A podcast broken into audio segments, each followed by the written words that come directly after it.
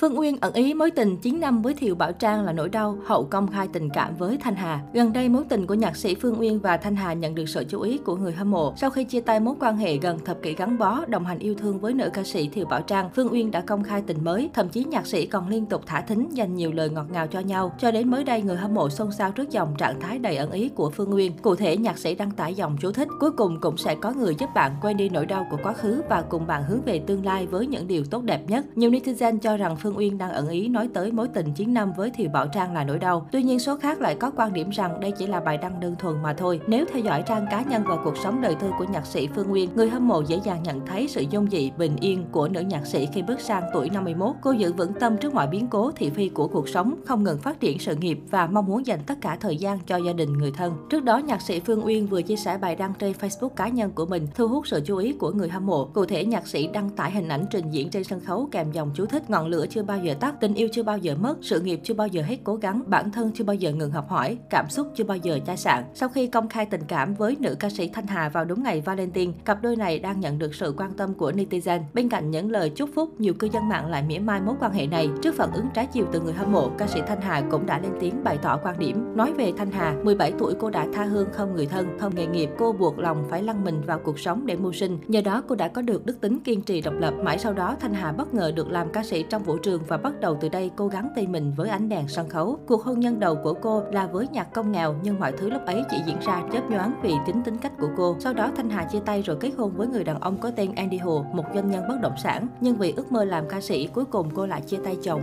khi con gái mới 17 tháng tuổi. Bắt đầu từ đây Thanh Hà làm lại cuộc đời. Nói về mọi chuyện đã qua, nữ ca sĩ tâm sự, một người dù có yêu mình đến bao nhiêu cũng có thể bỏ mình bất cứ lúc nào nhưng âm nhạc thì không. Tôi đã chọn âm nhạc và có lỗi với gia đình. Và rồi cuộc hôn nhân thứ hai cũng mau chóng lụi tàn khiến Thanh Hà chẳng còn niềm tin vào tình yêu. Mãi sau này cô gặp Roland và cuộc đời trở nên thăng hoa vui vẻ và hạnh phúc hơn. Một người phụ nữ đã trải qua đủ mọi cay đắng thất bại về tình yêu lẫn cuộc sống ấu thơ cay cực đã khiến chàng trai trẻ Roland mê đắm. Thanh Hà độc lập trong tài chính, cá tính trong tình yêu và nhiệt huyết trong âm nhạc đã trở thành điểm hấp dẫn mãnh liệt và đó chính là sức hút khiến chàng trai trẻ Roland luôn quấn quýt và yêu thương cô suốt đời. Tuy nhiên khi suýt làm đám cưới với trai thẳng thì nữ ca sĩ lại tuyên bố chia tay. Nữ ca sĩ ngoài 50 tuổi trải lòng trên trang cá nhân, đừng nói tôi khác biệt chỉ vì vì tôi cá tính thôi, đừng nói tôi bạc bẽo vì đến lúc tôi muốn sống cho chính mình, đừng nói tôi thích thay đổi khi tôi buộc phải đi tìm hạnh phúc đúng nghĩa, đừng nói tôi gây chú ý khi chính bạn là người muốn gây chú ý, đừng nói những lời cay nghiệt khi bạn vẫn còn cả một cuộc đời phía trước, đừng nói những điều to lớn khi bạn dành cả thanh xuân để xăm soi chuyện người, đừng hóa thần thánh bản thân khi bản thân chưa luyện xong kiếp người. Hiện tại mối quan hệ của cặp đôi ca nhạc sĩ nhận được sự quan tâm của khán giả, phần đa đều chúc phúc cho họ và mong muốn cả hai có được cảm xúc tốt đẹp.